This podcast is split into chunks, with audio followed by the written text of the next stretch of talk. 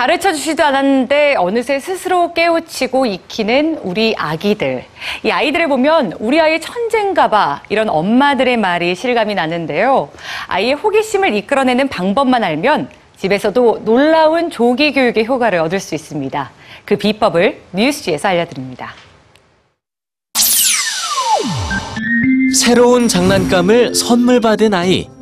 이 장난감엔 수많은 기능이 숨겨져 있죠. 여러분이 이 아이의 부모라면 장난감의 기능을 얼마나 설명해 주시겠습니까?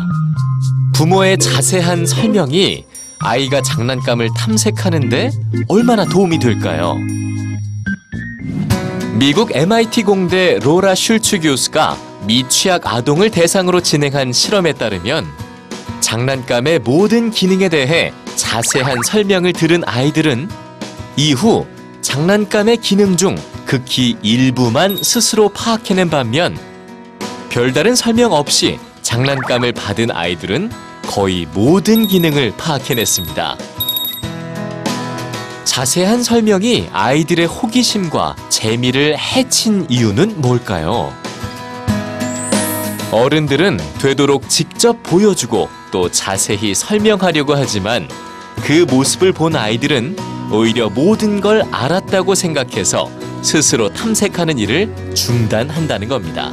즉, 하나의 정답을 제시해 주는 것보다 수많은 정답이 있다는 식으로 설명을 해줄 때 아이들은 더 많이 배우게 된다고 연구진은 조언합니다.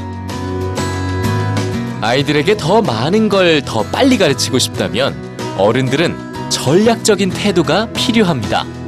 아이들을 웃기는 것도 한 가지 방법이죠.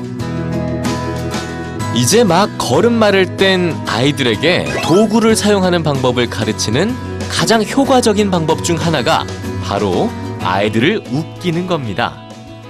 프랑스 파리 5 대학의 연구자들은 18개월 유아들에게 종이로 만든 갈퀴로 장난감 오리를 잡는 법을 가르쳐 봤습니다. 한 그룹의 유아들은 진지한 표정으로 갈퀴를 사용하는 연구자를 봤습니다.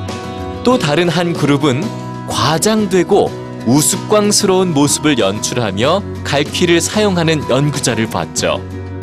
연구자의 우스꽝스런 모습에 까르르 웃음을 터뜨렸던 유아들은 93.7%가 연구자의 갈퀴 사용법을 그대로 모방해냈습니다.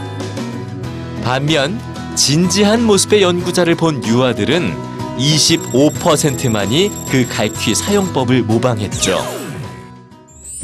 아기를 웃게 하는 것 못지않게 효과적인 교육 방법은 아기에게 놀라운 상황을 보여주는 겁니다. 단단한 벽을 그대로 통과하고 경사로를 따라 올라가다가 허공에 떠 있는 공을 본 생후 11개월의 유아들. 생후 11개월밖에 되지 않은 아기들은 놀랍게도 눈앞에 펼쳐진 상황이 이상하다는 걸 알아챘고 의문을 풀려는 듯 마치 과학자처럼 탐구를 하기 시작했습니다. 벽을 통과한 공을 본 아기들은 공을 계속 두드려 보면서 공의 딱딱함을 확인해 보려고 했습니다. 또 허공에 떠 있는 공을 본 아기들은 공을 계속 떨어뜨려 봤죠.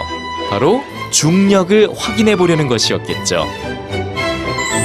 웃고 놀라는 것만으로도 세상을 배워가는 아기들. 이들에게 획일적이고 값비싼 조기 교육이 과연 의미가 있을까요?